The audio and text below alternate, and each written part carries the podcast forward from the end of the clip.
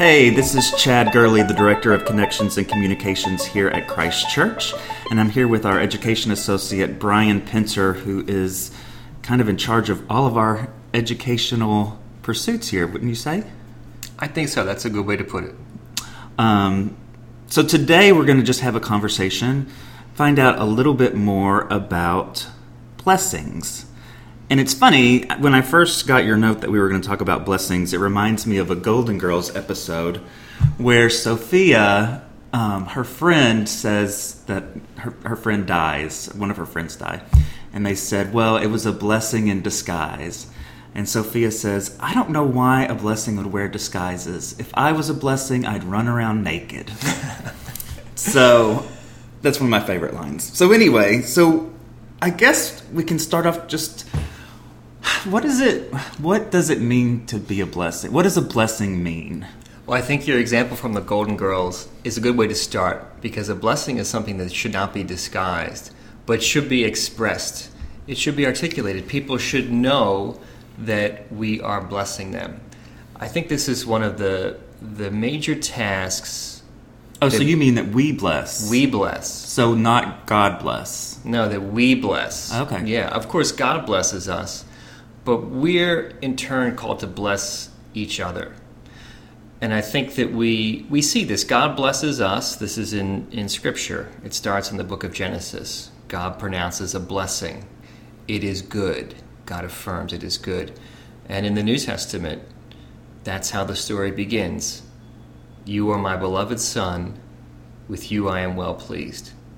I think as we as we mature in our spirituality, and we go deeper into relationship with God, we need to learn the wisdom of what it means to bless more and curse less. To bless the way the way God blesses.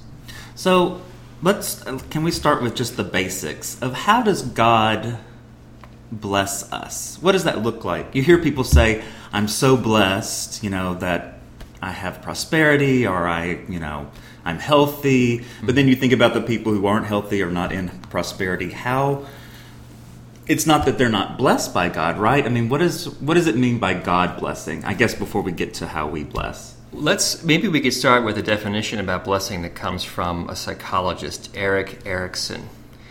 And Erikson said, I just have this in my notes here.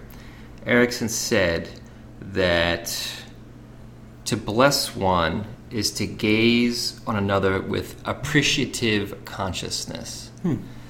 And that that is our fundamental blessing from God is that as the creatures created in God's image and likeness, we have a dignity about us that nothing can ever take away.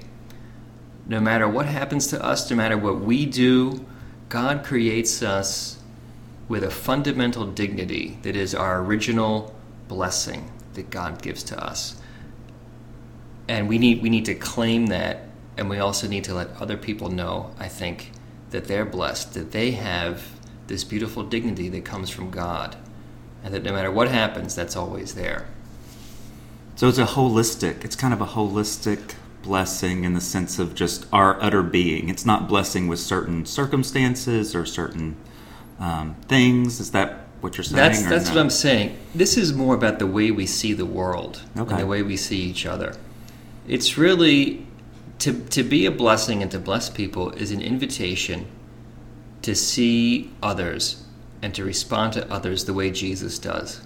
I had a spiritual director who once told me, he said, Say this prayer Jesus, make me feel the way you feel. Hmm. And he said, When Jesus answers your prayer, you're going to be really surprised. And I think what he was saying is Jesus looks at the world and blesses it and sees its goodness and its fundamental beauty and sees that God the Creator blesses it and Jesus in turn blesses it. And that's what we're called to do as well. Well, what does that look like? Well, I think it, it needs to be expressed. Uh, it's a few things. We recognize the joy in life especially in people younger than us, and we affirm that. Hmm. Let me give you an example of what I think this looks like. Looks like when I was teaching high school. It was in my, I think it was my first year. I had a colleague who she was she was also new. We were young. We were in our early twenties. She was really popular with the students. They, they, they really loved her. She had a great connection with them, and you could see she was going to be a great teacher. It's very effective already. One day she comes into the faculty room, and one of the, the old bulls, as I called them, one of these people who had been at the school for a long time, and they were a little jaded and cynical now. When this young woman walks in, they said, Oh, here comes our celebrity. Hmm. And it wasn't said in an affirming way. It- It, it was said in a cursing way, Yeah. As in, Who do you think you are? Or, I'm jealous that you get all this attention now. Yeah. Now, this is what the blessing person would have said I can see that the students really like you. You have so many gifts and talents, and we're really lucky that you're here. I'm so happy for you, and I'm happy for us that we have you here now. Uh, that, that's a blessing. Yeah. That's a blessing. Another example if you see children playing outside, there's this beautiful, wonderful freedom about them. They're shrieking and running around, and they're totally free. They're just being their true self. They're they're not self-conscious. They're not. There's no pretense, artifice, no mask. They're just being the the selves that God created them to be. Now, the blessing person says, "Isn't this wonderful? That's just the sound of pure joy." And the cursing person says, "Oh, I wish they would shut up. That's so annoying." Right. That's a curse, but the former is a blessing. Right. Why can't we just be like children our whole lives? No, I, you know, I- I, mean, because that's, I mean, isn't that what God intended us to be? Do we just get trapped up in these social trappings that. Because children, in that aspect of just being themselves, not only are not only could we say that's a blessing, but they are actually blessing us through that because they're just in this utter joy and um, and so themselves. And that's what Jesus is talking about in that, that gospel passage where he says, and I'm paraphrasing, to inherit the kingdom of God or to enter the kingdom of God, you must become like a child. Yeah. I don't think he's saying that you need to become uh, simplistic and um, eh, not childish, but we have to recover that innocence. And when I say innocence, that joy for life and that totally embracive heart uh, that, that really sees the world the way Jesus saw the world. Yeah. Just as, oh, isn't this amazing? And it's so beautiful, and uh, I'm so happy to be alive. That's what children are expressing that way. But uh, see, I think what happens is, as we go through life, the wounds, the disappointments, the hurts that we undergo, that forces us to leave that garden that children are in. And I mean, this is a natural part of our development. We have to go through this. But what happens is if if we're not able to do that work to transform our woundedness and our own pain into something that's life-giving, then we become cynical, and we we sink into this. I think this um, it's almost like this depressed way of seeing the world, and we almost impose that subconsciously on other Other people. people. Yeah. So uh, th- that's it speaks to the importance to be a blessing elder, to become that blessing grandparent figure. It requires some spiritual and emotional work that we all need to do. It's a journey to becoming this kind of person, I think.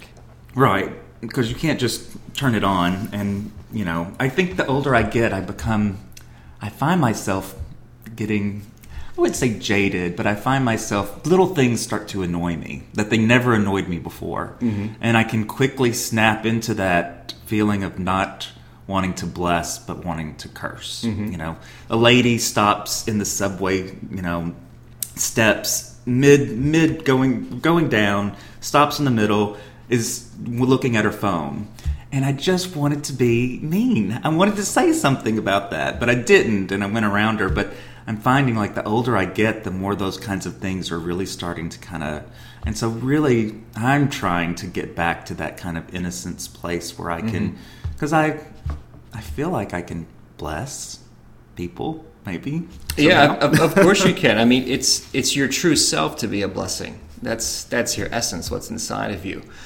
and this part of us that, that wants to curse or becomes impatient is is our false self. That's our that's our ego talking. I, I find eh, you're not, of course, you're not alone in that. We all go through that. That's just a part of the human condition. That that's the way that's the way our ego works.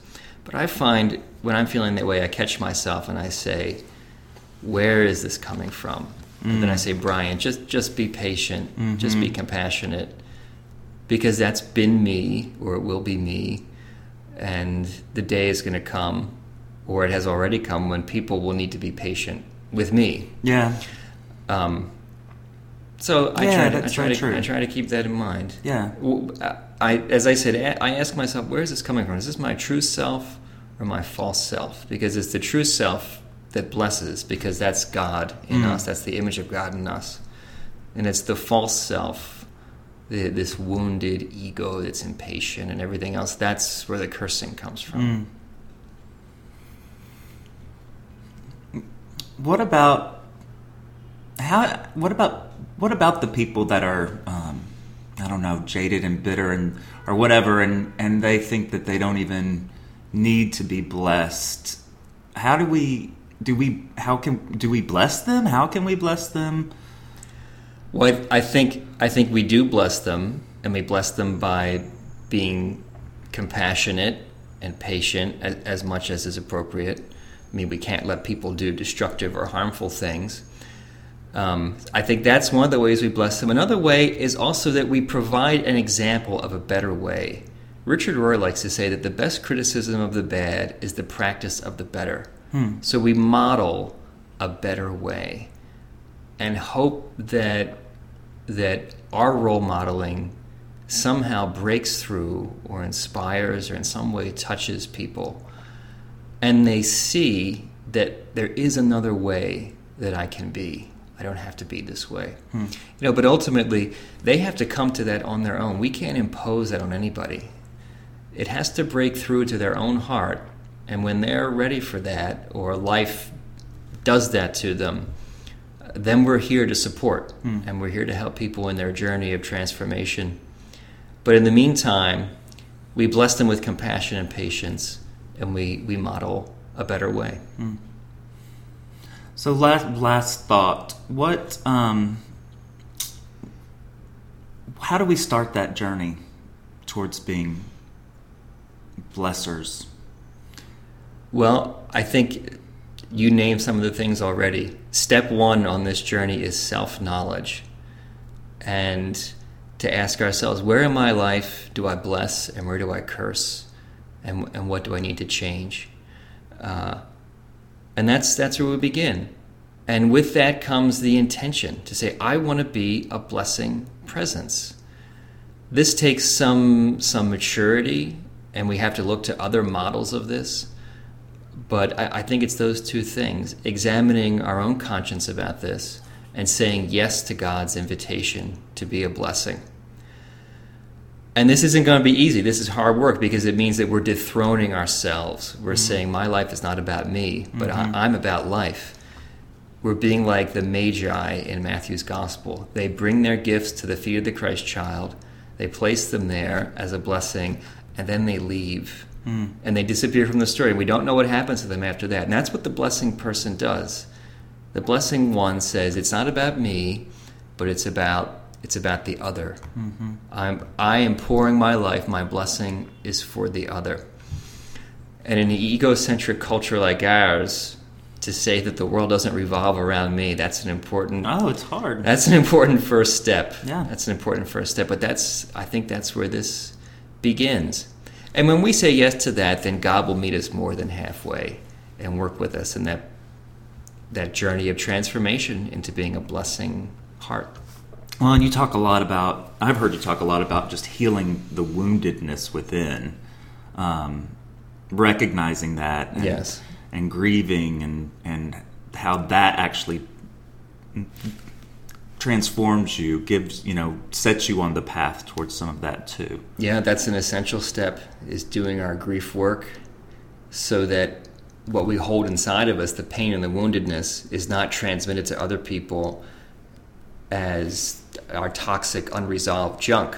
Right. But rather, even This is this is what the cross shows us that the most terrible things can be transformed into something that's life giving. Hmm. What's so seen as total death and a dead end can become resurrection. Yeah.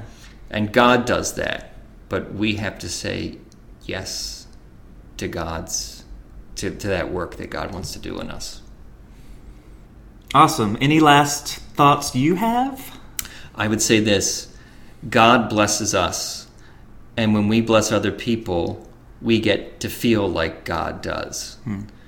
And when we're petty and we curse people, we get to feel petty. Hmm. So let's be a blessing presence so we can be the people that God wants us to be, Great. has made us to be. Awesome. All right. Till next time. Yes, thank you so much. Bye.